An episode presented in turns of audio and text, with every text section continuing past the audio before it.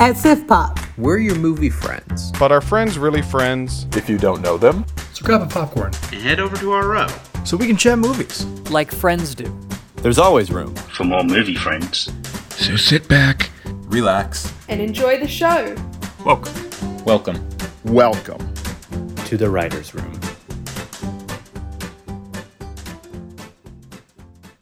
Hello and welcome to Sif Pop Writers Room. Um, I just know, I just saw your name. oh man, it, it's been you. You've had it as like Night of the Living Robert for the last couple months, right? Yeah, I always try to change it to to match our uh, to match our theme, our movie. That's what I thought, but like, it, I can only see White R. Is it just White Robert? Yeah.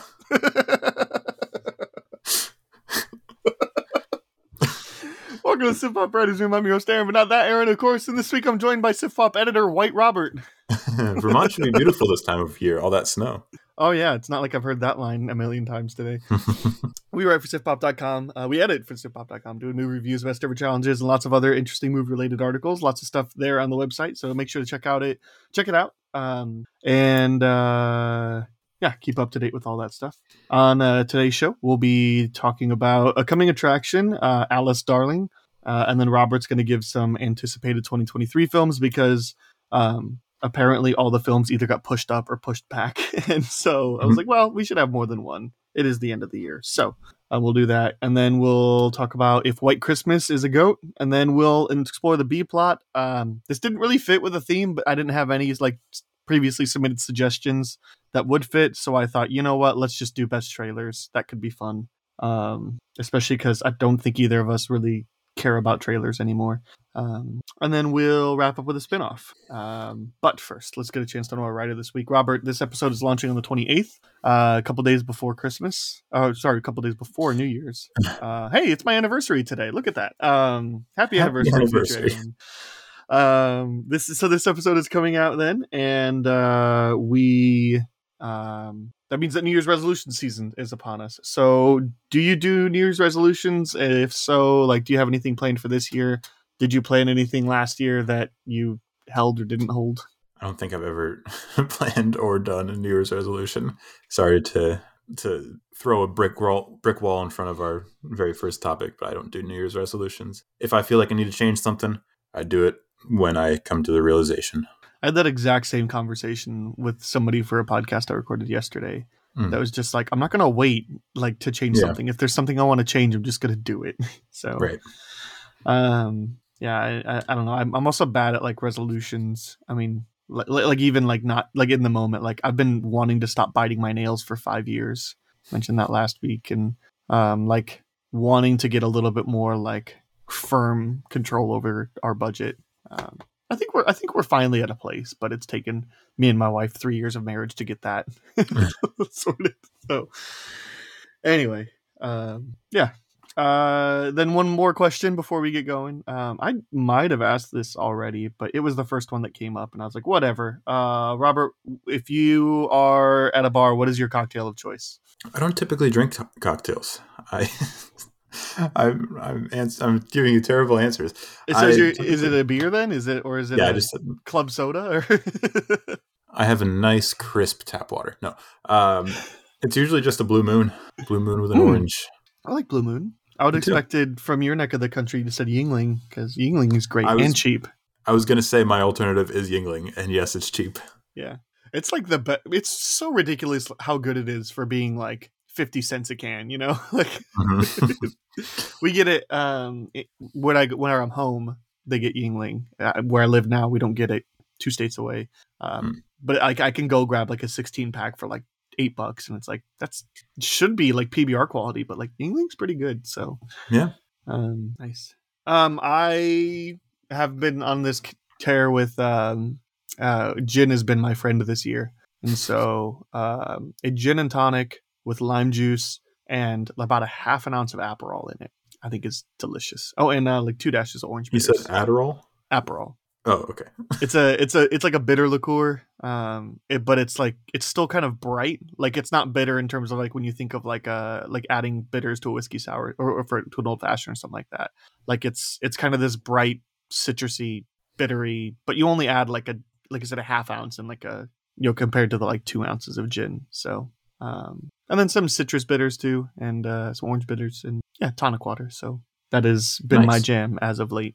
Uh, on that note, Gin um, two, two, two questions that were relatively brick walled. That's fine. Um, I apologize. Moving right okay. along. I look. I, I always ask these questions like thinking like there's always a good chance that they're going to get brick walled, you know. But whatever, it's part of the fun of live podcasting. I could I could have just made stuff up. That's probably that probably is what good podcasters do. But P- probably yeah, probably just make something up and be completely inauthentic and yeah, just start making up wild stories. You know, like like you're not going to believe this, but Southern Comfort and sweet tea with Mountain Dew in it. Like, and then like somebody's gonna go try that and be like, "That's terrible." He's like, "I don't know." Like, probably. I just reached my Um, hand into a thing of ping pong balls and picked out whatever they said. oh, that'd be amazing. I've been seeing a lot of people like on TikTok do like this. Um, like I'm gonna make a sandwich and it'll be like by rolling dice and it's like whatever number it lands on, that's what it's like. So it determines the type of bread and then the type of meat and the type of cheese and if there's any condiments. And there's been some nasty sandwiches made. Like I saw somebody had like rye bread with pastrami and no mustard, um, which you'd think that would be great because the dice didn't choose it. But I think it was like it also had pickles and like horseradish sauce and like something else, like completely out of left field. And it was just like that sounds like the most disgusting sandwich I've ever heard of. Um, Hashtag content. I think people have been doing that with cocktails. It just hasn't quite hit my for you. So Hmm. I've been getting a lot of bowling videos on my for you page because I went bowling with some friends the other day and I pulled a strike and I pulled off that "Who do you think you are? I am." I and am. I had to look up that video and now it thinks that I want to see other bowling videos. Like, no, I just wanted to show my friends that one. so, uh, anyway, With his wife have- crying in the background because she's so happy. it's Who do you think you are? I am. Oh man, competitive bowling. Um, uh, let's talk about Alice Darling for a hot second. Uh, this is a movie. It's got a limited release coming out um, on the thirtieth um, here, so in two days. But it doesn't go wide until January twentieth, and even then, when it goes wide, it is exclusively going to be at AMC, um, which is a tactic that I think that we will see more and more of. Um, ways for theaters to get people to come to specifically them. Um, it'll happen on a big movie eventually. Like I know, like uh, I thought there was somebody who was talking about that. Maybe it was, I think it was during COVID. They were talking about like you know, Uni- Universal is going to buy AMC, and then Fast and Furious will only be there or something like that. Um, anyway, Alice Darling, a young woman trapped in an abusive relationship, becomes the unwitting p- participant in an investigation staged by her two closest friends, uh, starring Anna Kendrick um, and uh, a new director, if I'm not mistaken, Mary Nighy. Um, Bill Nighy's daughter. oh, nice. I figured. Yeah. Um, looks like she's been an actress, but yeah, this will be her first foray into directing. Um, Good timing with that Nepo baby article that just came out yesterday. Well, it looks like she directed um, one episode of Industry, um, but this will be her first like film. Yeah. film premiere. So Feature debut. Feature debut. Yep, and she played Princess Lamballe in Marie Antoinette. Anyway, Oh. yeah, no, big, big. Ooh, change your mind about this. Uh, Alice Darling, uh, free will is the only thing that counts here. Uh, would you go see this in a theater? Wait till you can rent it at home. Wait till it's on streaming service you already paid for, or are you just not interested? Um, what was the one lower than theater? Uh, rent at home. Yeah, Rent. Sorry, I pulled the Chris Pratt and Lego movie. Uh, I got it. Can you say it again? I wasn't listening. All right, I think I got it, but just in case, say the whole thing again. I wasn't listening. Yeah, so Rent for me. Uh, I'm probably in the same category. Uh, why are you there? Um, I don't know. It doesn't look particularly interesting, and Anna Kendrick has never really shown me that she can effectively done do uh, drama without a hint of comedy in there. Mm. Um, so there was that one with Blake Lively that I didn't like. I don't remember what it's Oh, called. I like that one. A simple favor. I like yeah, that that's one. right. I I didn't really like that one, but like it was drama, but it had some comedy. Same thing with Up in the Air, which I think she was nominated for. I think Um, so. That's like a nice little dramedy. So I'm just like, this looks like a like a gaslighting, emotional abuse thing. I'm just like, can she do this? I don't know. I'm interested to find out. But uh and unfortunately, speaking of nepo babies, I am interested in just seeing what Bill Nighy's daughter has as a filmmaking talent Mhm. um, but not interested enough. Like if it was if it was Bill Bill Nighy himself directing this, then I would be theaters. Um, otherwise, I'm just like, yeah, we'll see. Sure. I'm sure I'll watch it. Yeah. Um, I to me like Anna Kendrick is the biggest pull for this. Um, I, I like a good thriller though. Um, but Yeah. I, I just don't know. I haven't seen a trailer for this, which we'll talk about trailers later. But um, so I don't really know like how that fits in to like everything. Like really, like I it, trailer trailer would be really helpful to see for this movie, but I didn't because I um suck and.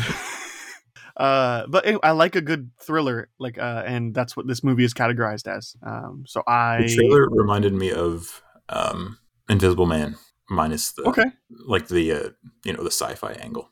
Sure, and I really like that movie. So Yeah, it's solid. um, Yeah, and I really like that kind of movie too. Uh, and I'm looking at Anna Kendrick's filmography, and like I think, like even when there's a movie that she's in that I don't like, I like her in it. Um, I, I've already mentioned I did like Simple Favor, um, which I think is kind of like a halfway ground between like what she normally does versus like what this Yeah. is looking to be. So like maybe that was just a. Do you think I could do it? Um, And Trolls was your favorite movie of the yeah, Trolls 10 was my right? favorite movie of the of the year it came out. Yep, for sure. Yep. Uh, that is definitely a movie that I've seen. Uh, actually, Up in the Air is one that I haven't seen. It's on my watch list. Oh, Um, that's a good. I think it's only like ninety something minutes. Yeah. I don't know if you're looking for just a random movie, or maybe uh, it's not old enough to be a goat, but you should throw that on your next round of watch list movies. yeah. I think it's it's on my watch list, but it's like I think I limited my watch list to movies that I like own um, for the Mm-hmm. for the schedule, and I don't own this one. I don't think, but I'm sure my wife would watch it with. Oh, yeah. Um, you know, she's in Scott Pilgrim versus the World. Um, she's in 50-50, which is a movie I really like. Um, that I don't think anybody. I don't. I don't think it's gotten the reputation or the following that it deserves for the last ten But years. again, this is all either comedy or dramedy. right, right, right. Um, but either way, like I, I like her in general. I'm Um, not saying I dislike her. I'm just saying in right, this right. specific genre. Yeah, The closest thing like you've gotten to this is a simple favor, and you didn't like right. So, yeah. So I, I get what you're saying. Um, I guess Stowaway. I didn't really care for that movie, and I don't. I barely. I don't remember that she was in it. So I think she dies pretty quickly. Uh, whatever. Oh no, she's the lead in that one. Yeah. Uh, I had to remember who's even in that. I remember I watched it and then it just like wasn't interesting. I only watched it because I was on the Sif Pop Weekly episode. So Yeah. um, that was that was a reason to watch it. Otherwise, I probably would have skipped it. Um, anyway, just I, I think Anna Kendrick's got it in her. I think kind of like you said, like we the closest we've got is a simple favor. So I'm excited to see her like actually do it. She's been apparently like she's directing a movie that is supposed Oh, to yeah? come out relatively soon. So I think they just wrapped on that. Um, I think I did know that actually. I just I follow her on Twitter and she's just like, I've been away for so long. Like, sorry, I was directing my first movie. How has Twitter been like these last three months? And like, obviously, because joke, because she's a comedian. Yeah, exactly. That's my point. right. She has So Tony Hale in it though. I don't even. I, yeah, I was just dating looking to see what this movie is that she's directing. Um, what is it? What are you? The dating game. There we go. Found it. The dating game. Did you ever watch Arrested Development? Yeah. Okay, yeah. I I'm always interested in Tony Hale because of Arrested Development. So, Yeah, me too. Uh, so here's a totally different movie than Alice Darling. Yeah. Anyway, I just it, it's been really hard to talk about these movies like because I haven't been watching trailers. but like especially for these ones that it's like, yeah, sure, here's an actor I like and here's Mhm. whatever, but it, it it's not like a, a it's not like an entirely fresh concept. It's not like a um like a zany or I, I don't at least this hasn't been in the awards conversation yet and this will qualify for this year's awards. So like I don't know. Like it's one of those that it's like all the tension is on the Fabelmans right now, or um, uh, you know, some of the other things that were nominated. Um, I think the Fabelmans just got the most Critics' Choice awards, but I if haven't been paying attention. I only saw a glimpse because I wanted to see what they were nominated, so I could tell my wife because she was asking what are going to be what are, what are the movies that we're going to watch at the Oscars this year, and I said, well, they haven't released their nominations, but probably this one, this one, this one, this one, this one. You know, Black Adam, yeah, Uncharted, Moonfall. Moonfall, Um, Buzz Lightyear, and uh, I don't know, and Jurassic World. Jurassic They're World sticking just to five this year. Yeah, Oh, okay. Um, but don't discount Paw Patrol. You know, Paw Patrol. sneaking Oh, in it's next year. We're talking about that next. year. wasn't there another Secrets of- one that was this year? Secrets of Dumbledore is also on there. I think. Oh yeah, yeah, yeah. That's in the standby category. Disenchanted on the outside looking in. Oh, you know Some what? I forgot. Clerks Three was the front runner. Kevin Smith. They said cinematography has never been better, Mm. and not in Kevin, Kevin Smith movies, just in movies in general. Cinematography has never been better than Clerks Three. oh, Oh, oh, here's the last one. Uh, Prisoner of Azkaban was the other one that they're that they're talking about for this year. yeah, I don't know, but Prisoner of Azkaban versus Moonfall, like, you know, like I love Prisoner of Azkaban, but like Moonfall is rem- remarkable. Patrick Wilson is given the best uh, performance since Brando. Shut up. I'm done with this joke. all right, all right, fine. Not since Brando, since Daniel Day Lewis and Lincoln. I was gonna say which one. My left I don't foot. know. I couldn't think of the one. Wh- Where's There will be blood. Make Clothes? What's that Phantom one Thread. Yeah, thank you. I only saw that one once. I haven't seen it. It's a shame for me. So So anyway, we're- we're done with that. Sorry, I needed to drag on another segment after I brick walled you the first two questions. yeah, that's fair. Well, here here's another thing for you. Um, that you cannot brick wall me on this one. Um, I don't I don't see any way you can. Um, because we're only talking about one film. I want to know, Robert, what are your top five most anticipated movies of 2023? oh, you want me to go top five now? Okay, Wh- What Um, top ten? What I don't know. Whatever you put together. I got ten. Okay, then do ten. Um, yeah, ten. Civil War, which I have no idea what the heck this is, but Alex Garland is directing it, and Kirsten Dunst is starring. IMDb says the plot is plot under wraps, so that sounds like an interesting premise. Um, Uh huh. I, they're wrapping a plot. I don't know. Um, number nine, next goal wins. it seems like they've been putting pushing this back for years now. The Taika Mhm. Waititi um, soccer movie with Michael Fassbender. Mhm. Uh, I hated Thor Ra- or Thor, whatever the crappy one was called. Love and Thunder. Yeah, um, and I think that he uh, just phoned it in, and so did everyone else. But hey, he's still a good director. He did Jojo Rabbit, Hunt for the Wilder People, and What We Do in the Shadows. So Yeah. outside MCU, outside franchise, I'm interested. Number eight is Oppenheimer. Um, yeah, I'm just more interested to see how in the world he actually detonated a bomb. just like what, what was he doing? Um, but I have no faith in Christopher Nolan uh, having any interest in telling a complex moral story about the guy who created the atomic bomb because I think he just wants to blow things up. Um, But hey, he's still Christopher Nolan. He made a lot of good movies. Uh, seven, Creed three. It looks very good. We Yeah, talked yeah. about it a couple, somewhat recently because we were talking about Jonathan Majors. yeah. Um, he's a great actor. Michael B. Jordan is a good actor. First two Creeds are very good. I'm interested to see what Michael B. Jordan's going to do. Directing. Mhm. Uh, number six, Killers of Flower Moon. Um, I would have it higher if because it's Marty and Leo, but I just don't know anything about the story, and it doesn't seem as interesting as another gangster movie, which I don't think Scorsese has done enough of. Um, too many superhero movies in his catalog. Number five, ah, shoot, I forgot what it's called. Disappointment Boulevard slash whatever Ari Aster changed the name of his latest movie to. Um, I love Midsommar, and I think Hereditary is a scary movie. so oh, the, new one's called Beau is Afraid, and the poster has a de-aged Joaquin Phoenix. So what is that all about? I don't know, but I want to see it. Uh, number four, we got Barbie. Um, that's as surprising to me as it is to everyone else. But Greta Gerwig is making a Barbie movie, and she spoofed 2001 in the intro to her to the trailer. So this this thing could be anything, and it's co-written by Noah Baumbach, which is just I don't know. I made the joke on Twitter it'll be the best movie since Madagascar 3 Europe's Most Wanted, which Noah Baumbach also co-wrote, which is I can never get that out of my mind. Uh, Mhm. Number three, Guardians of the Galaxy 3. Um, I think James Gunn makes great Guardians of the Galaxy movies, and they're the only two movies in the MCU, well, that and Black Panther, that I think are actual good movies. and uh, the trailer, speaking of trailers, the trailer for Guardians of the Galaxy 3 looks incredible. Um, I don't. Yeah. Oh, I didn't see the trailer. it looks really good. I saw the holiday special. Is that the trailer? No, I hated the holiday special; it was terrible. Uh, but I'm in the minority on that. Uh-huh. Two, You could be wrong 2. about that.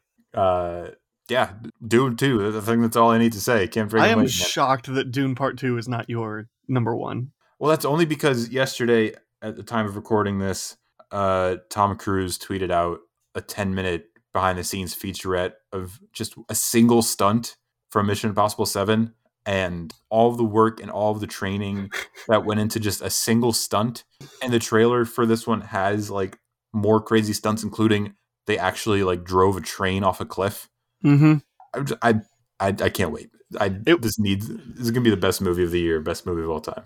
It was to be Until my number one one. comes out. Or it was already going to be my number one because we recorded before that video came out, and then Hmm. that video came out. It's like, yeah, like obviously, I still haven't seen that video yet, but I've got it saved. I'm going to check it out um, here soon. Just In the last Yeah. two days, he did that one, and the day before, he jumped out of a helicopter while promoting Top Gun Maverick coming to Paramount Plus.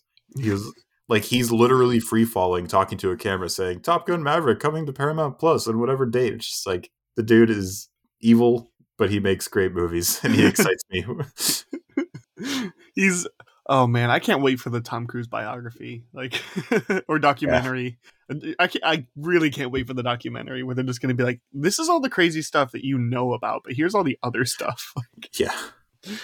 oh man, that's great. Uh, good. Let me read one. The- There's one tweet that I saw yesterday, real quick, about Tom Cruise. While we're on the subject, um, the Tom Cruise paradox is accepting that the man is both extremely evil and extremely rad, and uh, I think that's yeah, Yeah. it up perfectly. If he wasn't so rad, he would just not have a career in Hollywood anymore. Exactly. Yeah. So rad. yeah. the um yeah I, I I really like that you brought this list up too because there's a lot of movies that you listed like civil war and um the the new ari aster movie and um uh, even Killers of flower moon that just weren't on the wikipedia list that i looked at because they don't have like dates um and so wikipedia only has things that have dates like there's not even a unlisted 2023 so like we didn't even talk about killers of a flower moon last year uh, last last week's episode um so um yeah like I don't know, like that should have made the list, but Right. they only like because there was there's not even a placeholder. It says expected May 2023, but there's not like a May 7th or whatever. So, um, and it just shows my incompetence of hosting this podcast, I guess. That was initially supposed to come out this year. Um, Right. They pushed it back, so I think you, it's not an Avatar situation or anything like that. I think you can be pretty confident it's coming out. I 2020. think we, I think we might have, I think we talked about it on the um 2022 preview. Uh, yeah. If anything, it was going to be like. November, or December this year, but yeah. because I also definitely remember we talked about um, Into the Spider Verse sequel last year, and then that Yeah. got pushed back. So, um, in John Wick 4 and Matrix Resurrections were supposed to come mm-hmm. out on the same day. I do remember that, yeah, Yeah. Um, because I think we talked about John Wick Four and Matrix, and then John Wick Four got pushed. Currently, Oppenheimer is supposed to come out the same day as Barbie, Yeah. which which is supposed to come out a week after Mission Impossible: Dead Reckoning. And I was talking with Kristen. There's no way that that stays the same. At this point, I don't think the studios can move the Barbie and Oppen- Oppen- Oppenheimer dates because that is already such a big film Twitter thing about like people not not being able to wait to do uh, a double feature of Barbie and Oppenheimer and all that, Uh huh. or just like which one do you pick and all that. Yeah, I mean, but like, look, uh, you know, Kristen Nolan wants the IMAX theaters, but IMAX screens. But what theater is going to switch over from Mission Impossible to Oppenheimer like after one week? Yeah. Like, so I think If something's got to give, and maybe that means Mission Impossible gets pulled forward. In which case, dope. I'm here I'm happy. Yeah. Um, or maybe Oppenheimer gets pulled forward. Um, but yeah, you're right. I don't. I don't know. Some something's going to happen. I'm more concerned about Oppenheimer and Mission Impossible than I am, you know, Barbie and Oppenheimer. Um, anyway, just there's Yeah. that was for sure the big standout that I was like, something's gonna move. Like, remember when they scheduled Batman versus Superman the same day of Civil War? Yeah. Uh, it, although at the time it was untitled Captain America three movie, and then they announced it was Civil War, and it's like, yeah, this isn't gonna stand. Yeah. and DC balked. So, um, anyway, currently, Wikipedia lists Michael Cera as being an actor in Barbie. Mhm. He's is he going to play the main Ken? Because. I have no idea because I haven't seen the trailer yet, so I don't know anything about it. he's not even in the trailer. Okay, I cool. Maybe he's Michael maybe he's the monkeys in the eh, maybe he's in a monkey suit for the 2001 parody. Oh, could be. No, it That was would be- that'd be babies great. or or like toddler girls. Oh, again, I I saw I saw clips of it, glimpses of it. Okay. Um. Anyway, uh, before we get on to talking about White Christmas, uh, let's get a chance to promote some stuff. Robert, what are some things that you want to highlight? Uh, you can go to find me on Twitter at underscore Rob's thoughts, and if and when Twitter uh, is tanked or becomes Truth Social 2.0, you can find me on Letterboxd at Robert's Thoughts. Um, And also in January, starting January 7th, you can hear me now twice a month on this podcast feed. I'll be hosting um, a monthly review roundup for wide release movies. So that'll be each month, we'll be talking about however many big movies uh, warrant our discussion. So I'm assuming in January, in which we talk about December movies, it'll be closer to 10 movies than to five. Um, but in February, when we, when we talk about uh, January movies, it'll be closer to five than to 10 because of uh, the, the January stereotype. Um, yeah, so each month I'll have one or two Sif Pop writers on to talk to me about the, yeah, those movies. And we'll just be doing like 10 minute reviews for each one of those movies. And then keep it simple, keep it straight. Gonna do reviews, no extra segments, nothing. Just intro, reviews, closing, and then you don't have to listen to me until the next time I hop on a Goats episode. Mm-hmm. Nice. Uh, so that'll be coming out starting next month uh, on the first Saturday of every month. Um, and as with every other episode that comes out, uh, the plan is that that will launch on Patreon a day early. So um, uh, patreon.com slash sifpopwr in case you like extra content and early content and stuff like that. Uh, let's move on to the SIF topic. We'll talk about our goat for the week. Uh, we have White Christmas, the 1954 classic. Uh, you can find the streaming on Netflix if you're interested. Um, yeah, a little bit of like, history about the movie, I guess, uh, or the the legacy for this film. Uh, it's a little bit underwhelming, as I was talking to Robert about beforehand. But like as we were mentioning, like I think the idea for these goats episodes when we talk about these Christmas is is these Christmas classics. So I might even frame you know when I ask, is this a goat? To to just more so like be should this be a staple in a household you know? Um, if somebody's not seen yeah. this is this a worthy like addition to a rotation of stuff they might see? I think that might be a little bit more fair um, to this film but we can also still answer whether or not it's a goat. Um, but either way um, i think this is, has a reputation um, that is better than some of the scores would suggest. So uh, yeah. has a 7.5 on imdb a 56 on metacritic. That might be the lowest metacritic we've ever had on this uh, a 77% on Rotten Tomatoes, and a 3.7 average on Letterboxd. Uh, synopsis here is a successful song and dance team become romantically involved with the Sister Act and team up to save the failing Vermont Inn to the, of their former commanding general. Uh, this is notably starring Bing Crosby, um, as well as Rosemary Clooney, who is George Clooney's aunt, um, Vera Ellen, and Danny Kaye. So uh, that's our four leads. There's some other people in there. Um, I found out rec- uh, it was going through the trivia that this is not the movie that introduced the song White Christmas. Um, it's not. I've never. Movie? No, apparently this is the third one um, that oh. Bing Crosby like sings White Christmas in because the first one is Holiday Inn, which this movie beat out Holiday Inn in our Twitter poll. Um, so apparently it starts off in Holiday Inn, and then it's even in a movie called Blue Skies, um, and then White Christmas. So this is the third film that Bing Crosby sings White Christmas in. So anyway, I thought that was interesting. really interesting. Yeah. Um, but uh, some other things about this movie is that it was nominated for Best Music Original Song, Count Your Blessings Instead of Sheep.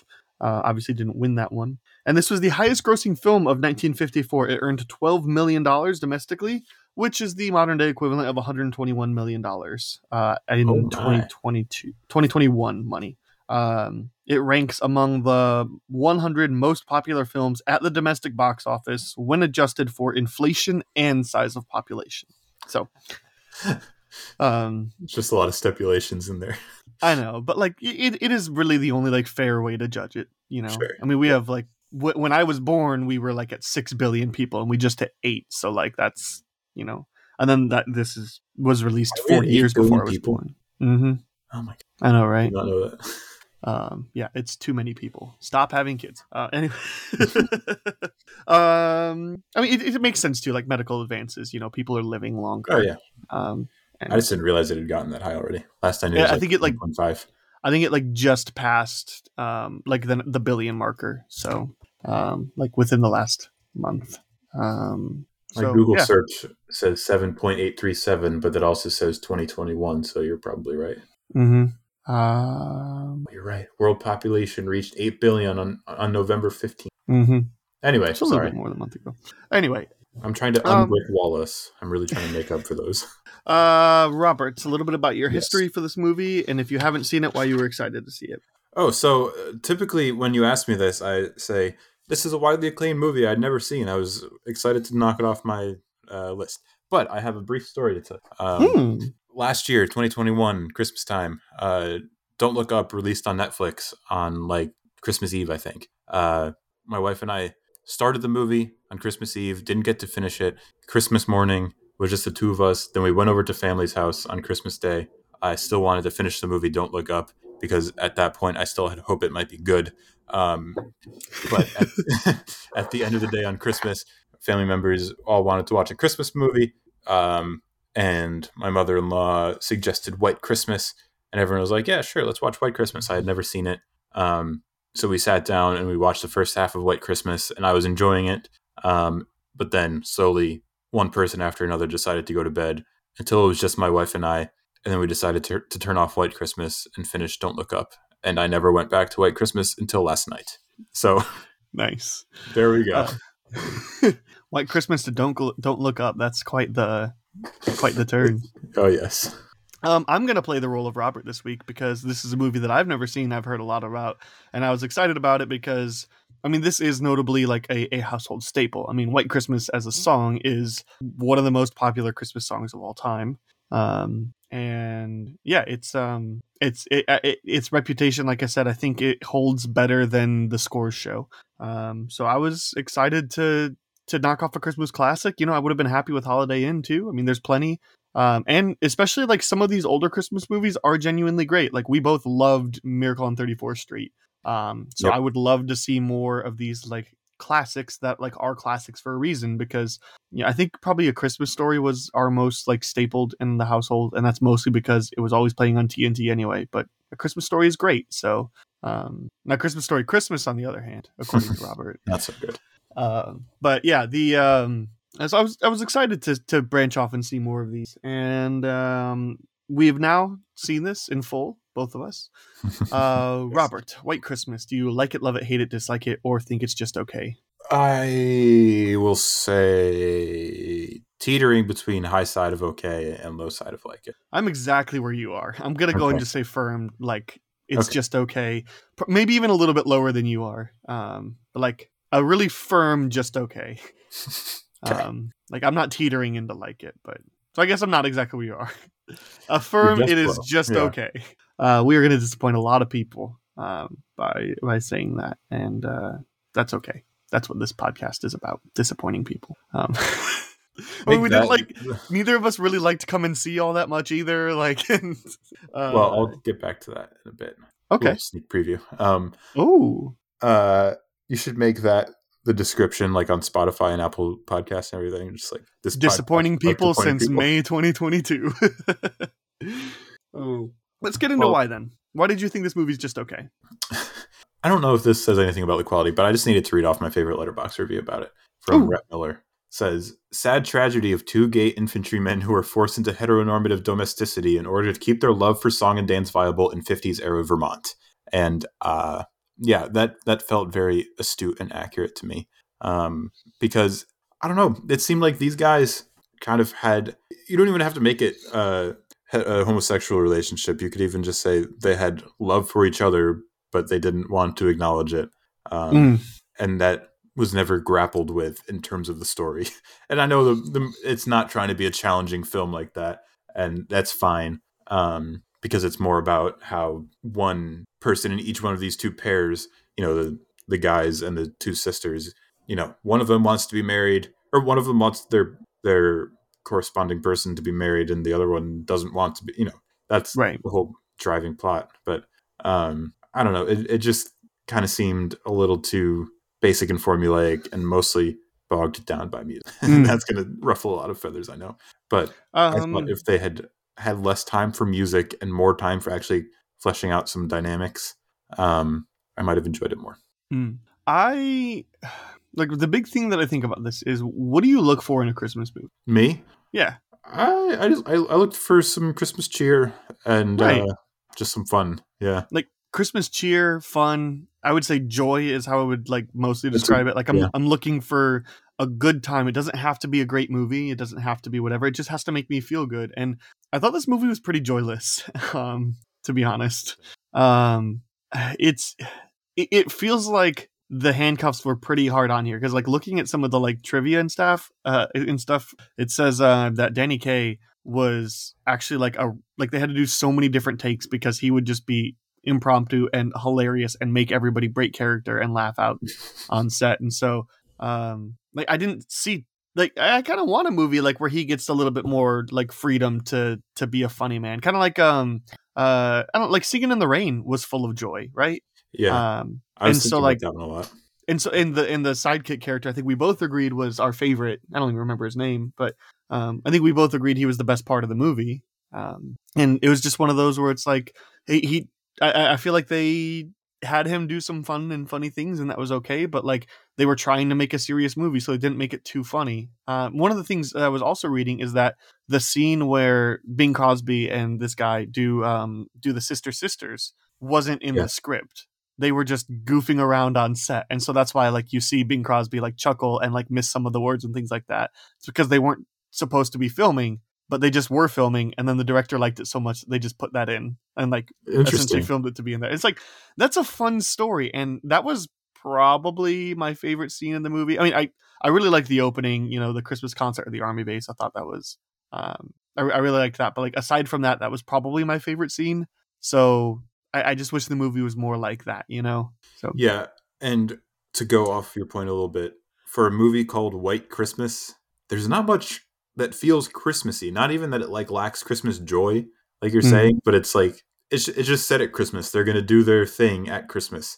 The songs are like about being sisters, and it's about being uh being in the being army soldiers. Yeah, yeah so it's not even really that Christmassy either. Well, and the I was songs are about snow or desire for snow. Not, yeah, you- you're right. It's not. I was writing my um, BEC for the night before for our Christmas BEC, and uh, I I had um, looked up some other reviews because I'm like, am I the only one that like loves this movie? And I think I like the movie more than pretty much everybody else. But I'm like, I don't know if Robert likes this movie.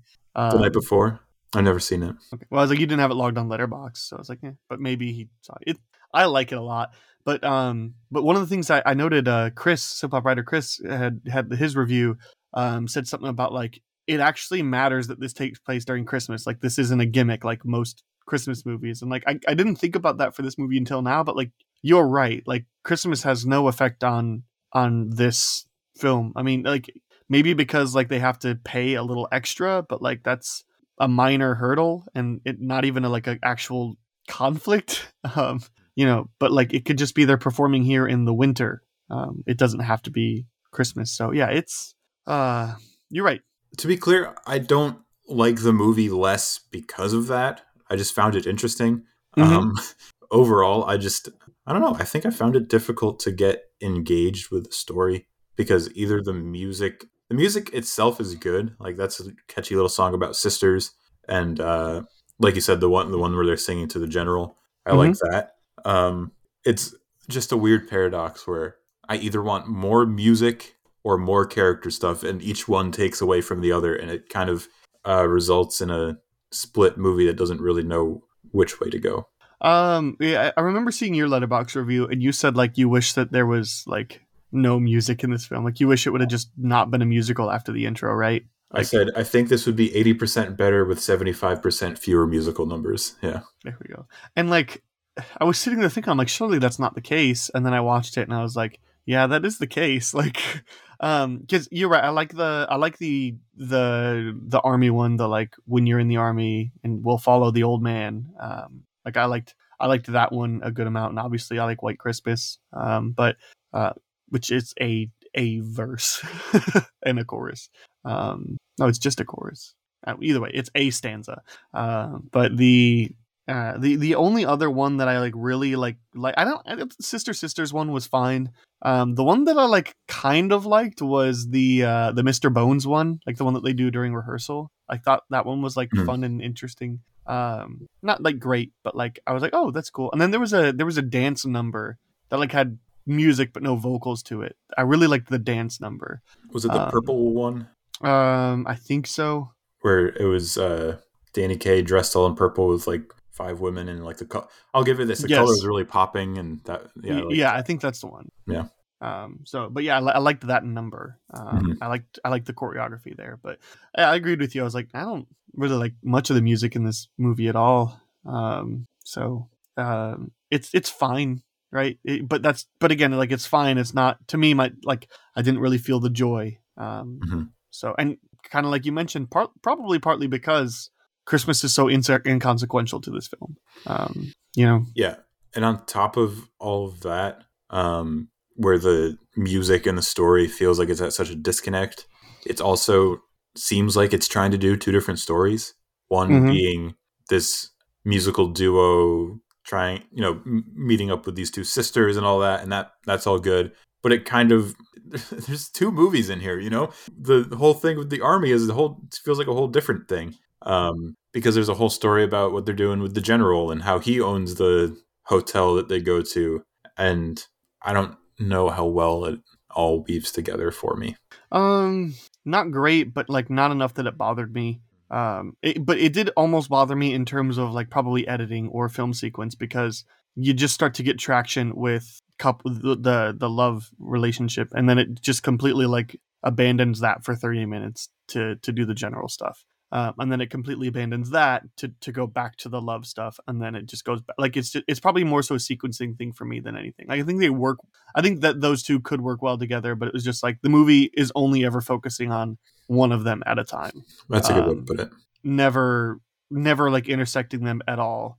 Um, and also, this has like the worst trope that I hate in movies, which is just like somebody hears part of a conversation and then Uh, like yeah. doesn't communicate anything about it, and then so there's just like the biggest conflict in this movie could have just been summed up by either confronting the conflict and then you realize, oh, that's just a miscommunication, or just you know, a, a peeping um, front desk receptionist lady because like she overhears. She doesn't even hear Bing Crosby's response, right? All she hears is the pitch. Like she doesn't hear him say, "I'm not interested in that," or like I'm, you know, and then any of the other part. Like it's just she only hears the pitch and she assumes that he's taking it, and and then that, that that's a lot of assumptions to go off. And like, look, if you're mad, just tell him why you're mad. Like, um, you know, there's Yes, I agree with you. and and then there's also the assumption that so he, so she assumes that he's doing it so he can make a hundred thousand dollars, right? Because they're going to get a hundred thousand dollars in advertising or whatever. Who says he's going to keep the hundred thousand dollars? Who says he wasn't going to give it to the hotel or to the to the general? Like there's like three or four different assumptions in that conversation that just could be immediately resolved if you would just talk about it, you know. So They drive a lot of the plot, right? Right. So it was look, I get it. It's the 50s. It's a little bit more simplistic of a movie than we're, you know, used to in modern era and, and things like that, but it's just like it nothing bothers me in a movie more than when the entire conflict is based around people just not communicating, but like also about something so simple, you know, and something so out of context. She heard from the overkeeping house lady that only heard part of a conversation. Like if I heard that, I would confront the person and be like, "Hey, I heard this. Is that true?" And if it's true, then you can be all you know, stompy and Right, moany of course. and leave Then a train. upset. Yeah, right. You have every right to be upset once you understand what you're actually upset about. So, yeah. um, I don't. I, also don't necessarily know that I cared about any of the characters. I really didn't like the um the Phil Davis character. Um, Which one is Phil? Davis? I I'm sorry. Which one is Phil Davis? The general? The no, he's the um uh the the friend that's trying to get Bing Crosby hooked up.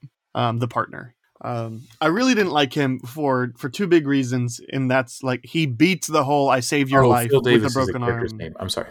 Yeah, yeah, yeah. Um, I really didn't like the he beats it over. He beats it over the head with like a super blunt object with the whole like "I saved your life," and it's like he he repaid that favor by giving you a career. Like, um, you don't get to keep using that for everything, you know. And I, you know, because he gave you a life, right? You saved his life, and he gave you a life. He made your name big, as almost as big as his. You know, he doesn't owe you anything anymore.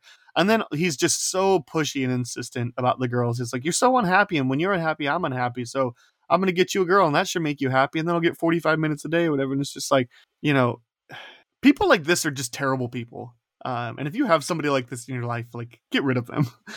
Um, See, that's what I'm. I was trying to kind of. That's what I was kind of trying to get at. Is that I wanted that sort of dynamic more uh, further explored, Mhm. which it, it wasn't because they're song and dance sequences. Mm-hmm. every 10 minutes. Um, they're good. It's charming music. It's fun, but like, ah, it's and it, I don't even think it's an era thing because there are enough movies from that era that are able to uh, encounter what their characters are doing in an interesting way and see if it's valid and all that kind of stuff. But Well, and even looking at trying to do some research on the legacy of this movie, it's like I kind of understand why the scores are where they're at now. You know, Yeah. because lots of people that discovered this now and are also falling in the same place that we're falling, or you know, same with Metacritic score. Um, but even looking at like some of the like original reviews that came out at the time, like a lot of them were like, it's nonsensical and you don't really like care too much, but it's got a spirit that you just like or whatever. You know, it's it's it's a holiday movie and it's hard to not like a holiday movie, you know, because of the mood that it brings you in. I just I did I didn't get that. So even the reviews at the time, you know, there's a reason it was only nominated for one Oscar. Um, and it was an original song, and I was like, that one was fine, right? I, I kind of liked that one, I guess, too. The um the I, I count my blessings instead of sheep. Um, I kind of liked that one. Um, not enough to nominate it for a best original song Oscar, but um yeah the like a lot of people like there's looking back it's like yeah there's a reason this isn't on afi's lists or um or on there's a reason this doesn't have a criterion release or um you know a th- this isn't in the national film registry you know um I think in the context of this show, it just shows that you and I have seen so many of the Christmas classics that this is kind of what we were left with.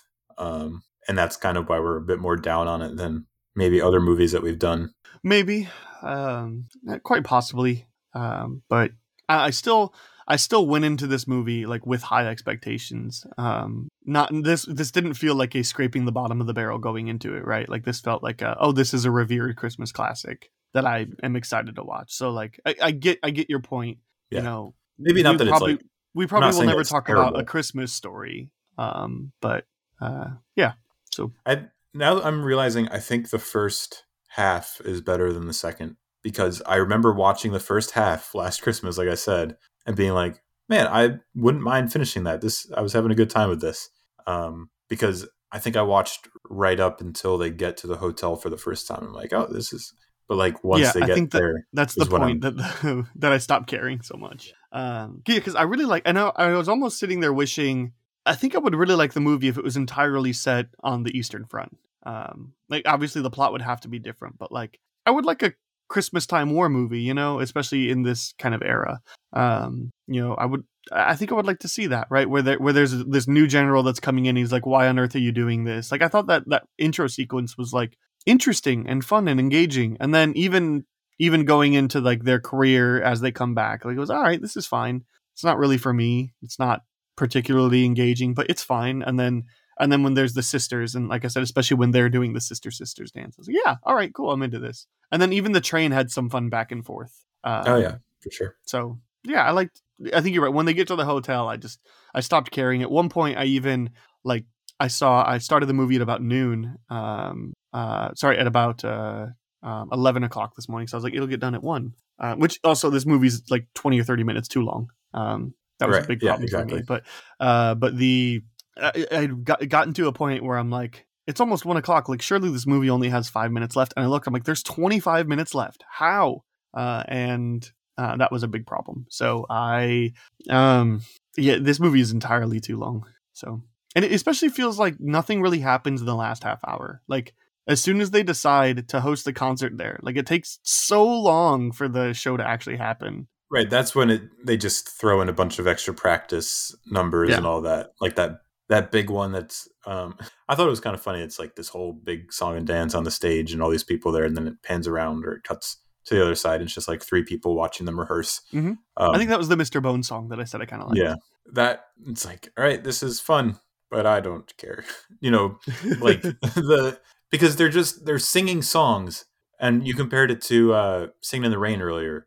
Mhm. that the songs in that one relate to what the characters are thinking and Mm-hmm. uh what's going on in the plot and it just doesn't feel like that's happening here in white christmas. It's just like because these guys and these girls are entertainers it's just time for them to sing a song now.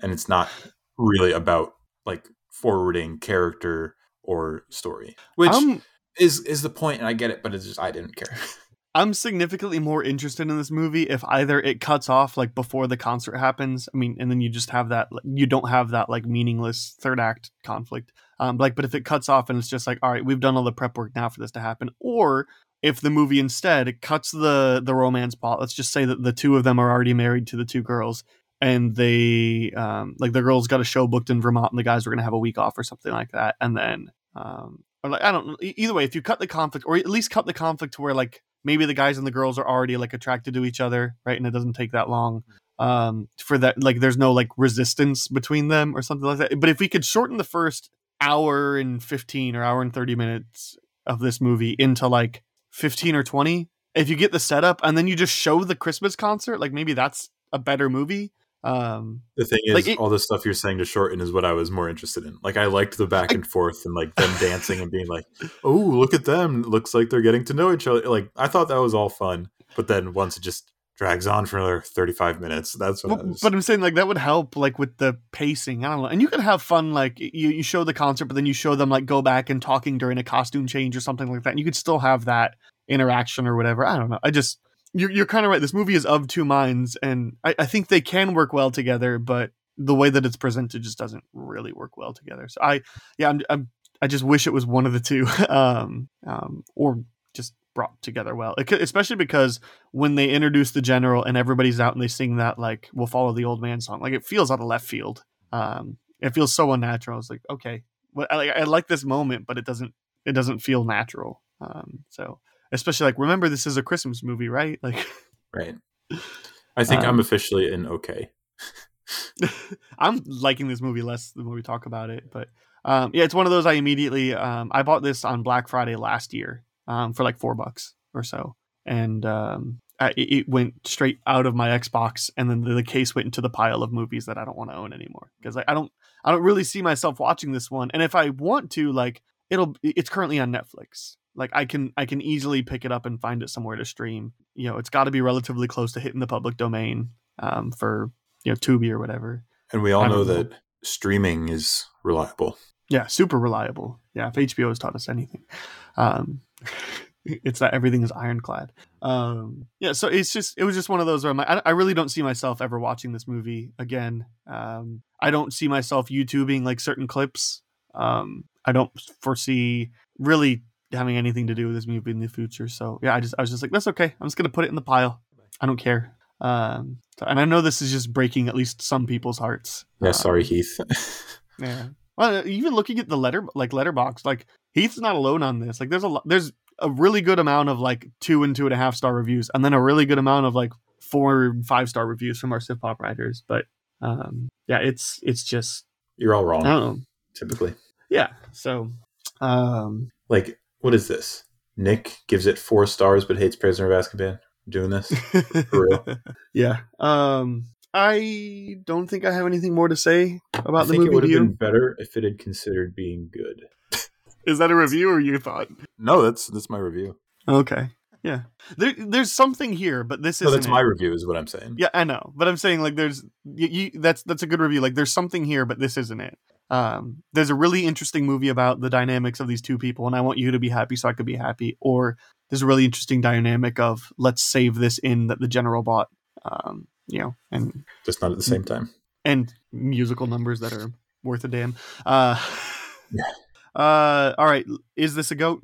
Oh, Is this a movie that you would recommend somebody put in their holiday rotation? probably not, because I still have a stack of Blu-rays sitting on my coffee table that I, that we still need to get to in the next week, uh, and I don't want to add more to it. I wish I had watched one of them instead of this last night. Yeah, it's it was one of those. I was watching it today. I, I I asked my wife if she wanted to watch it last night. She's like, I'm not really in a mood for a Christmas movie. And it's like that's fine. And so we watched something that I'll talk about in my spinoff. But um, uh, so I watched it this morning, and it's like eh, she's probably better off. Um, Same thing happened to me. Yeah. it's it's like look if you have fondness for this movie, if you're if you're listening and you are an older individual, like I mean, we're I'm, I'm 27, you're what 26. Yep. Um, like so, like take that with a grain of salt too, right? Like if you're an older person listening, or if you have fond memories of this film or whatever, You're like wrong. I'm not saying don't watch it, but I'm saying if you're kind of in the same boat as us, where you're like, I've heard this movie's a classic, and you know, I'm I'm interested in in in adding some more classics to my lineup, like go watch Miracle on 34th Street. Um, so you can Or you Muppet can Christmas skip Carol. well, Muppet Christmas Carol, right? You can skip this one. Um, so, um, yeah. So no, I would. It will not be adding making my rotation either. Um, even as me and my wife are like wanting to start a rotation, like this will just not go in. You know, it'd be the perfect. Uh, where does this rank on your list, Robert? Oh, you always ask me this, and I always forget to pull it up. It ranks towards the bottom at number forty-one out of forty-five, right behind, right behind Seven Samurai and above Fantasia. Man, you really need to give Seven Samurai another watch. I know. Next time I have three days, I'll watch it. yeah, I'm gonna go um probably 43, which only puts it above eight and a half in the birds. Man, you hate the birds. Mm, Yeah, I did. Um, maybe maybe I'll put it at forty, but I'll switch around some things because um, I, I I'm definitely do like I, ne- I definitely need to rewatch the thing, um, and I think I will like that movie then. But um, I'm even probably yeah I'm probably gonna put this at I'm gonna probably gonna move the thing up, and then I'm gonna put this at 41, which will knock it above Fantasia as well. Um, so but it'll still be Fantasia below was so. Casablanca. So is this. Um, it'll be it'll be still like below Casablanca and Rebel Without a Cause, which I wasn't very high on either. But like those are better movies.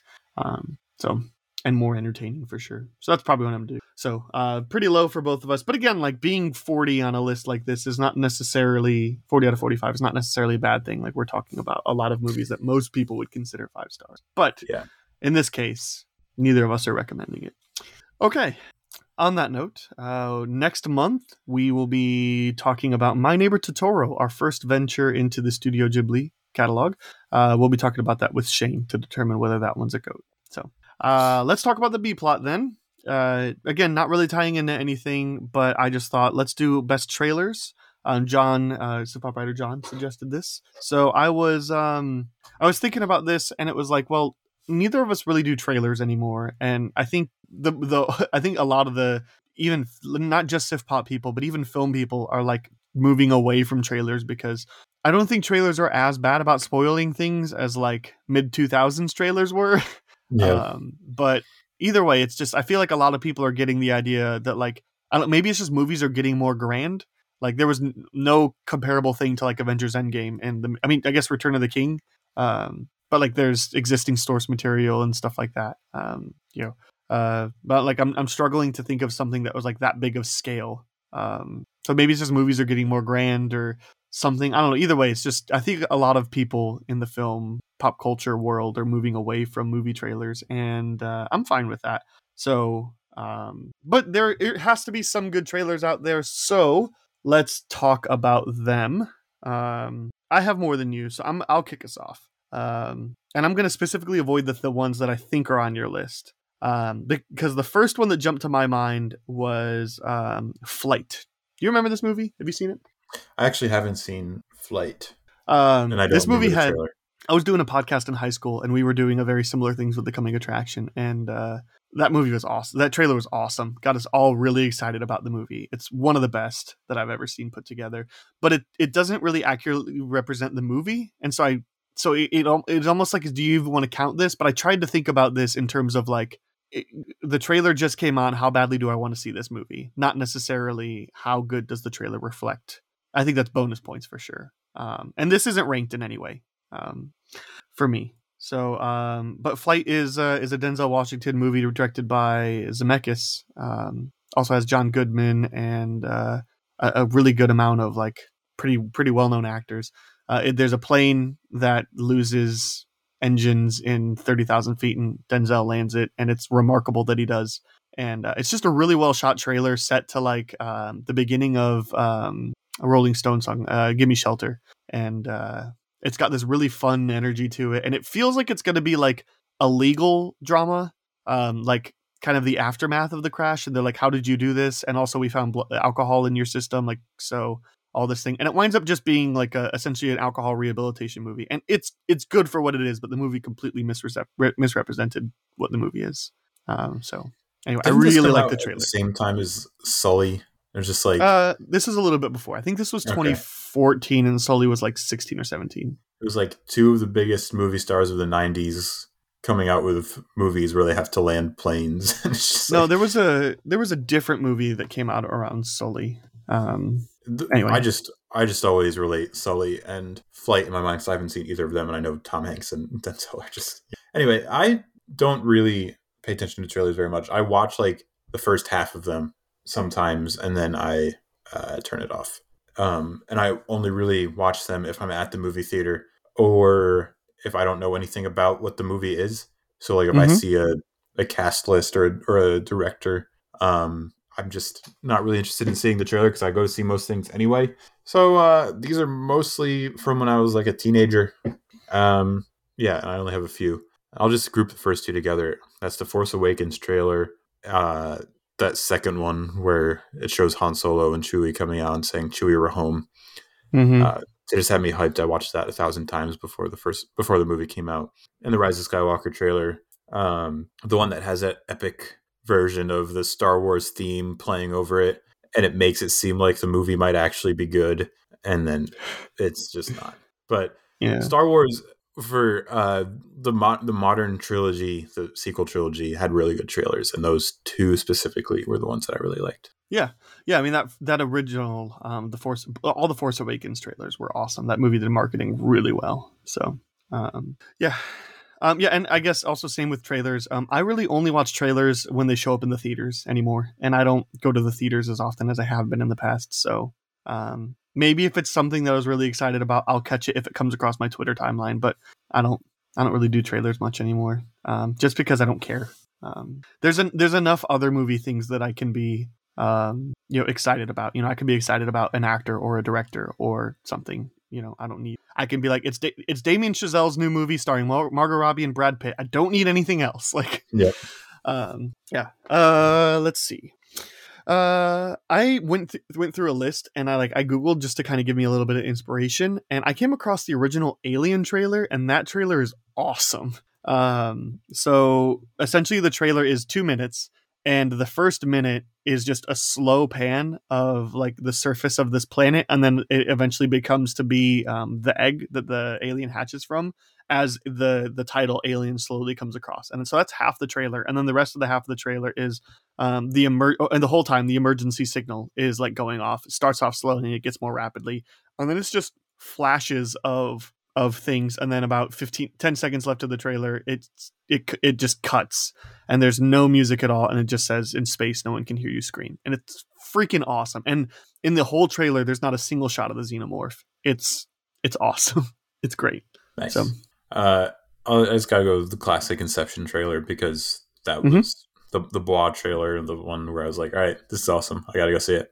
Um, yeah, that hit me right at the perfect teenage time where I was like, "Yes, this is for me," and it was. um one of the best trailers of all time is us um, Mm, it's a good one. Yeah, I mean, because it, it it has that. It pretty much gives you the build up, but then doesn't like give you any. It doesn't really show you much of the movie after the setup has been established. So you're very confused, and I don't know that anybody. I think that people are still confused as they finish us, but like watching the whole movie. But um, but the but the trailer is great, and it ends with that Lupita Nyong'o with her like her sunken voice or sunken no sunken's get out um whatever they call the like their voice. the Was that it? tethered people right yeah um but like the, she's she's the tethered person and so she's got that really cre- like that's how the trailer ends and it's man that's an awesome trailer so Ironically, Jordan Peele is part of what has made me not watch trailers. because I don't think I watched a single trailer for Nope, and it made my experience watching the movie that much better. Um, I remember the Iron Man 3 trailer really Mm. getting me excited.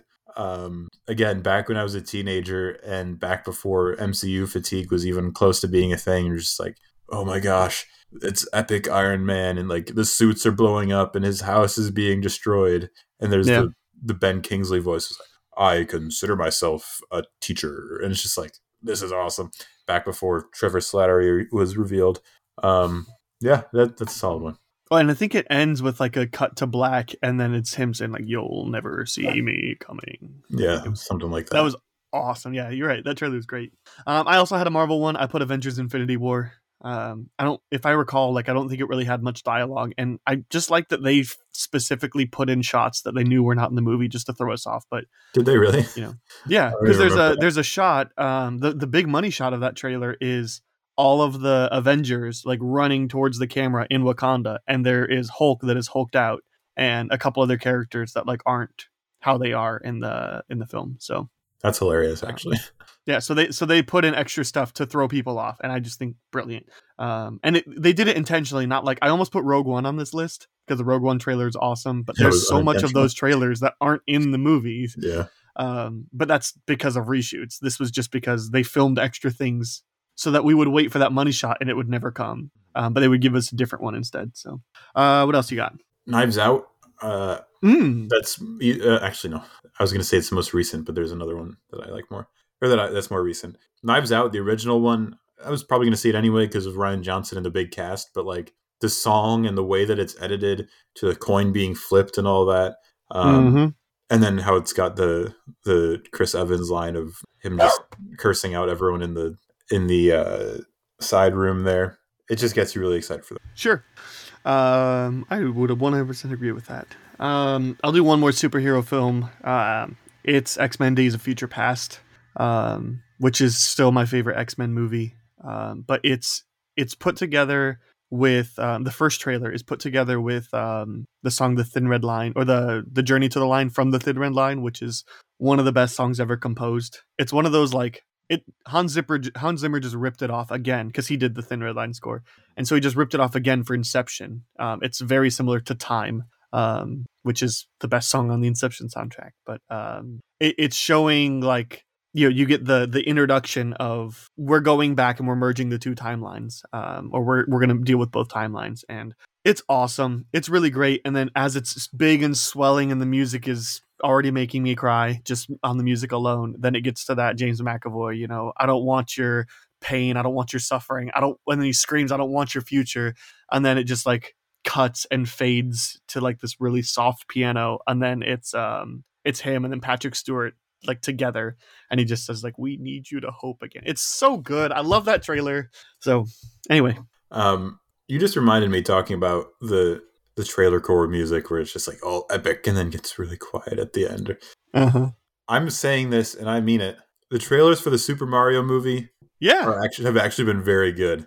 Everything minus Chris Pratt about it. I am genuinely very excited. I, that should be on my top anticipated, by the way. Like genuinely, I can't wait for that movie because of just because of the Mario music in like the epic version. Mm-hmm. it- it just it's awesome. So there's there's another recent one. Just as like Yeah. Just like man, you got me excited for Chris Pratt's Mario. Uh huh. You're right. Um, how many more do you have? Okay. Um, I uh, I wrote down Spectre. Um, I thought that movie did a really good job at creating suspense and promising a really interesting James Bond movie. And what we got was a pretty eh James Bond movie. Uh, I thought the trailer for Spectre was awesome. So because it has the uh, Spectre has the awesome opening sequence that takes place at the Day of the Dead, and so there's like clips from that. But then there's also clips of like James discovering Spectre and Blofeld, even though we don't actually see his face, you know, we see his silhouette. It's awesome. It's great. Nice. Yeah, my last one is just Banshees of Inisherin because I feel Mm. like I saw that one a bunch, and the music in that and the way that it's Mhm. edited, um, is just a lot of fun. It's just I don't like it no more. It's like, but you liked me yesterday, and then just the the way the music transitions to the rest of it. Um, yeah, it's one of my favorite movies of the year. One of my favorite one of the one of the trailers that I actually kind of enjoyed watching um, Mhm. and didn't get tired of. So yeah, there you go. There's the trailers that I actually paid attention to. I was like scrolling through Letterboxd, looking at my top rated movies just to see if I could remember any trailers from them. Mhm. I'm just having so much trouble. I don't retain trailers because I don't care. Uh, me too, except for one of them um, that I got from from this. So um, and some of them were just thinking, but also a lot of times I was looking at the list. I was like, oh, but that's very similar to like this other trailer that I remember loving. So um, I have I think six more. I'm gonna rattle them off really quickly. Um, I remember the Whiplash trailer really sticking with me. Although I rewatched it just to make sure, and I think it spoils a little bit too much of the movie. But um, it it does this really interesting thing where it starts off like kind of just being about this guy who just gets gets into this drum corps for the first half of the trailer and then it just goes full like psychological thriller. Like you think you're in for a horror movie and it's like you kind of are when you watch whiplash but it just shows you it just shows you glimpses of the tense moments without necessarily giving you context. But like the trailer spoils the scene where he breaks up with his girlfriend because he's like i need to focus on drumming. And it's like you spoiled that in the trailer? Like and there's so much so many shots from the final concert um like there's even like the trailer ends um, with like the slow like snare drum beat back into um, Caravan, and it even has like the final shot of Miles Teller and J.K. Sim- in J.K. Simmons in the trailer, but out of context, it doesn't mean anything, you know. Well, that's why I only watch like a third of each trailer that I watch because it's just like I know the further I go into this, the more that I'm going to see that I don't want to see. So I'm just happy seeing what I saw. Uh, a really recent one that I think was great. I just got sick of it because I saw it for like three years straight. Was Top Gun Maverick. Um, that trailer is awesome, but since it was supposed to come out in 2020, we we've been seeing it forever. Yeah. Good Um, morning, aviators. my one of my favorite trends in um uh in in trailers of like 10 years ago was when they would take a classic iconic theme and slow it down and do it like just instrumental or What- they would take like a classic song and break it down They still uh, do. the Indiana Jones trailer did that. i know i i actually didn't see that one yet but um but i'm saying like it seemed like there was like five or six movies that did that like in a month um, I know it still is done, and I love every time it's done. So leave me alone. But I'm, I'm just saying uh, it's still done prolifically. uh, Jurassic World um, was a much better trailer than a film. So um, thought that one was great. Um, talking about a great trailer that's a really bad movie, Independence Day Resurgence had an awesome trailer because it just had like glimpses of like showing you the scale that this movie was gonna go for. And like set in the backdrop was the speech from Independence Day, like kind of broken up and um, like given like an extra staticky effect. It was awesome. But the problem is the movie was so slow and boring and dull and unimaginative. So, but the trailer was awesome. Uh, last two I have here. I'm surprised neither of these two are on your list. These were two that I was specifically avoiding. Uh, but Man of Steel has an awesome trailer. Um, Uh, I remember being surprised when I first saw Man of Steel because I thought the trailer was so underwhelming. Um, Mhm. and then I was Yeah. like surprised coming out of it. I was like, oh, I really love that movie, and I still I do. think- I think the trailers like got. I was not excited for the movie, and then the trailers came out, and I was like, all right. All of a sudden, I'm excited, and then the movie came out. I was like, all right, middle ground. like, Doesn't it have the um, Lord of the Rings music in? Is that the one you're talking about? I think one of them does. There's one that, Um, that has the music that plays right after Gandalf dies. That might be the first trailer. Okay. the the third trailer um has the actual like Superman the new the Oh, okay. the, The- the um, that third trailer is awesome too but specifically the one I like the most is the second trailer um because it opens up with um uh like showing some it, flashes back between like Bru- uh, Clark at the oil rig and um and then saving the school bus and it's set to this like vocal it's a it's a Hans Zimmer I think done it's like very like um I can't remember what movie it's from or what whatever it's from. I think the song is called like Elegy because I looked it up and it's been on my Spotify playlist for years. And it's this really like nice, graceful, soft thing. And then all of a sudden it cuts and it starts showing like Superman in flight and like cuts of like action and Krypton being destroyed and all that. And it cuts to this song from um, Elizabeth II, I think. Um, and it's just epic. And I love that trailer. Man of Steel trailer number two is awesome. No memory of it. Um, huh? I have no memory of this. Okay. You should Google it. It's awesome. Or YouTube it, I guess. Uh, and the very best trailer of all time. I'm really surprised you didn't have this one. Uh, it's The Social Network. Um, See, that's one another one I just don't even remember.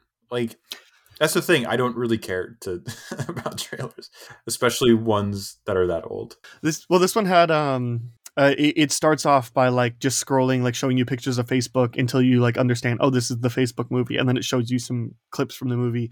Um, but the whole thing is backdrop to this a cappella chorus of Creep, um, a, a cappella choir of Creep, and that trailer is just freaking awesome. So save the best for last for me. Um, but I don't have any more. I know I listed a lot, but that's what I had. Yep, I got none.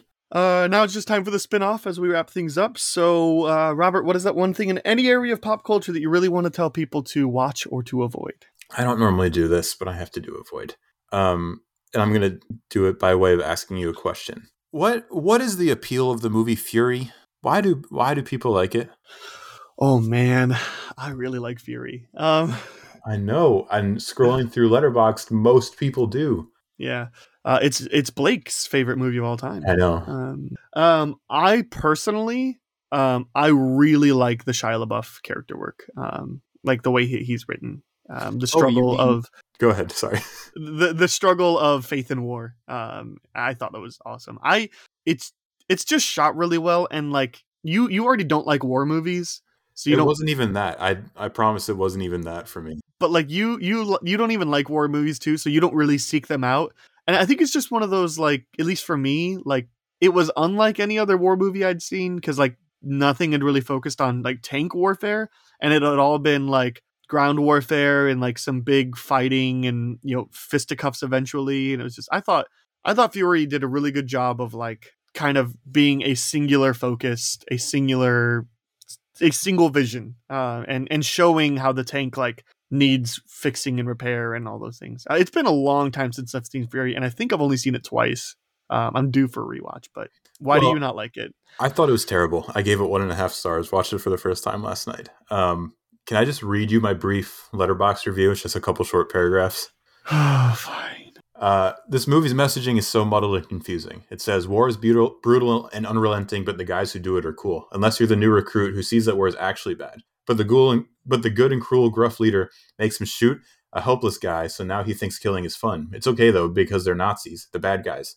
Except the only time we see the Nazis being framed abstractly as soldiers, they're begging for their lives or not killing the remaining enemy. Meanwhile, the quote unquote good guys never stop swearing or eating innocent civilians' eggs or giving their comrades wet willies. They're total a-holes the whole time, but we're supposed to feel sad and in awe of their heroism when they die. It's okay though, because they quote the Bible and imply that their mission is to mutilate every body in sight, dead or alive, is an act of manifest destiny. You can get easy mileage out of say, saying they're Nazis, they deserve this. And Glori- Inglourious Basterds does that well. But all we see is the Allies being terrible, awful humans who delight in the smallest drop of blood, and the Nazis, again, when they're not being the faceless enemy, showing the basic amount of humanity that we want out of the protagonists. Mm. yeah i need to watch this one again I, Uh, I, I don't I don't think I I'm going to side with make heads you, or but tails. I could not fig- like understand for the life of me what anyone liked about this besides the filmmaking. well, uh, we're going to transition that um, to something very different. Um, Yeah, I was interested to hear what you watched last night. I just needed to get the Fury thing off my chest because it's look, you're all right. You're all okay to be wrong about one thing, right? Nick's allowed to be wrong about Prisoner of Azkaban. You can be wrong about Fury. I'll be wrong about Voldemort. Yeah. it it like sets the movie in World War II so that you can unequivocally be on their side when they're mutilating the bodies because they're Nazis and like not have it be Iraq or Vietnam or something because you know because we all know those wars are bad. But it's just like the Nazis he, they don't kill they show compassion. they spare a guy. it's been a while since I've seen it. I'm due for a rewatch. And the but- Shia LaBeouf character, I just want is just like the faith in war is basically manifest destiny. makes no sense to the me. interesting thing about that one actually is I don't. So I I mentioned that I like the um the like contrast of faith and war there, and specifically like the what Shia LaBeouf brings to the table. But it's really I care more about everybody else's reaction to him. Like that really got me um like interested, you know, because like Brad Pitt seems very apathetic against whatever Shia LaBeouf is preaching, um, and Logan Lerman is just trying to be like I grew up in this and in this environment, but I don't know how you can reconcile these two. It's just I was interested in the dynamic that he brought to the other people around him. So, um, Fair enough. All right, so my wife started watching this show on Netflix, and she, I, she wanted to do something. Uh, she wanted to watch more, and she asked if I was like interested in watching it. I was like, "Well, I need something in the background while I do some work on my computer." So, sure, that's fine. Put it on. Um, and I watched this. Robert, let me ask you a question. Do you like home improvement shows? I feel like I used to watch them on weeknights with my mom because my mom liked to watch them. You mean just like Love It or List It, that sort of thing? Yeah, Love It or List It, Property Brothers, Sure, yeah. um, the Chip and Joanna one. Um, I know they're all the- fake, but I don't really care. Yeah. No. Sure. Um, I I like. between three houses, they've already chosen the house. I know, right? but The I, um no fun. The the thing the things that I really like um were the Uh, so I, I remember like Extreme Makeover Home Edition was like the only thing, especially that wasn't on like HGTV, and we didn't have cable growing up. So I, I don't think I ever really got into that. But like I- if it was on, like if somebody was watching it, like I would stay in the room or whatever. And I got really into HGTV in college because I realized like, all right, look, this is my kind of reality TV. Like I don't care about landscaping and gardening. I don't really care much about home improvement, but I love seeing the creativity of these people. My my favorite is Property Brothers because I love that it's it's starts off with real estate and then it does construction. So they're like, we want to buy this house, but we want you to do this that we saw from the other house, or we want you to do we don't love this about it. So I love the like it's not just like house hunters is here's this house we want to move into and it's perfect just the way it is because no it's not. So I love the we like this house, but could you modify it in this way? And then they show you both, and that's great. I love it. So the show that my wife was watching that I watched with her last night is called How to Build a Sex Room. Oh, It's on Netflix. This is definitely HGTV material. yeah, so so here's the premise. Um and I'm going to tell you why I like this show. Um i i- it's this lady started off she was an interior decorator for a while and somebody asked her one day to build a sex room and she did and apparently that's a pretty like lots of people are wanting this now. It awoke so- something in her. So well so she does this for a lot of people and it's a relatively new show it's on netflix. Um like it came out this year i think it's a relatively recent ad. It came across my wife's like you know because you watched whatever sappy hallmark stuff we had here you probably are also going to like this i don't know whatever.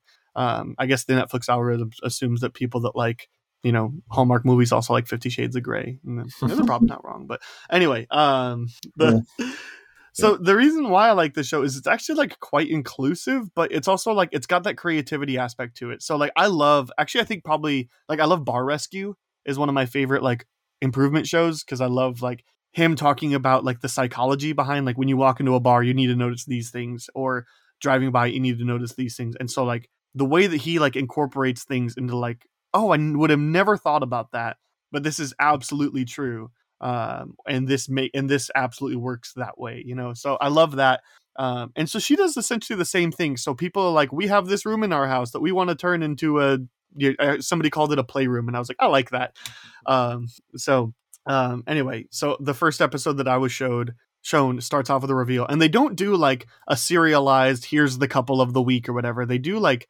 just randomly like i think the first episode we watched concluded one couple, introduced another couple, and then after they had gotten like introduced, they introduced another couple and they started working with them. Um, and it was just really interesting to see because also the first like full couple that I ever saw like was for a male and male couple, right? Like a gay couple. And so it was like I wouldn't expect to see that for like this show. Like, but like I like that, right? Because like that's gotta be a very different vibe and anything. And and some people like so far we haven't seen people that want the like dungeon and chains and everything everywhere but there's so like far. so far right there's gonna be it someday right but it's like you know, she's like a lot of people think it's like this and it's like that and it's like look i don't have any interest in having a room like this right but like it's so interesting right it's so interesting for her to be like and here's this thing and look i bought this thing and i did this and i custom ha- made this and it's like all right i kind of like this and then and then the first episode i watched actually ends with introducing this couple and then the the episode ends with this cliffhanger of oh by the way i should let you know um we are not married. This is my ex-wife actually.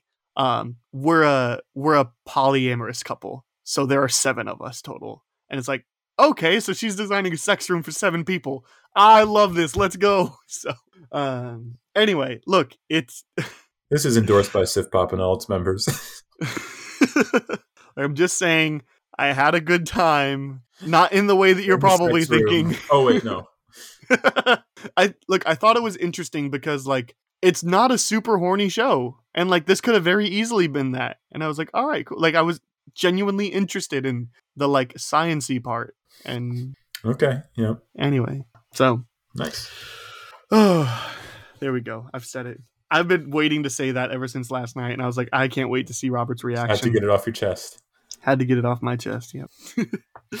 well, on that note, that's a wrap. you can check out Robert on Twitter uh, at Rob's Thoughts, or you can check him out uh, once a month starting January seventh here on uh, this this um, thing this This exact podcast feed. this feed. Yes, uh, that's what I was looking. Um, and uh, I'll also have Robert's handle in the episode description.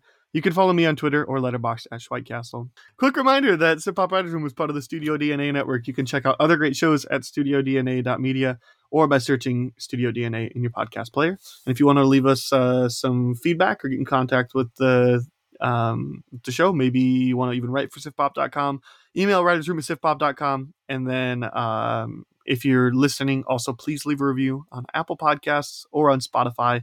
Would really appreciate either of them there. If you are already listening there, please just tap um, five stars preferred. But I'll give whatever you really want to take. I don't care. Next week, um, we'll be talking about uh, The Wolf of Wall Street. Uh, me, Heath, and Jacob. So I imagine that Heath will start off with a rebuttal on um, why we're wrong about White White Christmas. I didn't even think about that being back to back. But you know what? It's fine. We said what we said. Um, Have you seen Wolf of Wall Street, by the way? Once, yeah, um, Okay. in theaters, and I haven't seen it since. So actually, like I was counting, and I think about half of the movies that are on, maybe a third, um, are are movies that I've seen before. But yeah, it's been ten years since I've seen it, so it's on my watch Yeah. list because I would like to watch it. You just you just watched it again, right? hmm Because it looks like Babylon, or Babylon looks like Wolf of Wall Street. So I just Well, you said- that mindset. You said something like if Leo was on Quaaludes, he would have like survived Titanic or something. Yeah, because when they were out in the middle of the ocean during the big storm, they go on Quaaludes and get survived by or get rescued by the helicopters. Yeah. so anyway, I'm excited to rewatch it. I remember really liking it, but um, yeah, I haven't thought much of it in ten years, and excited to revisit it. Um, so in two weeks from now, we'll be talking about uh, every Sif Pop writer will be on. At least everyone that submits something will be on to give a brief clip of their top five films of 2022. And next month for our Goats episode, Shane will be joining Robert and I to talk about My Neighbor Totoro. Um, that's all the announcements. So we will see you back here have to next get back to the writers' room.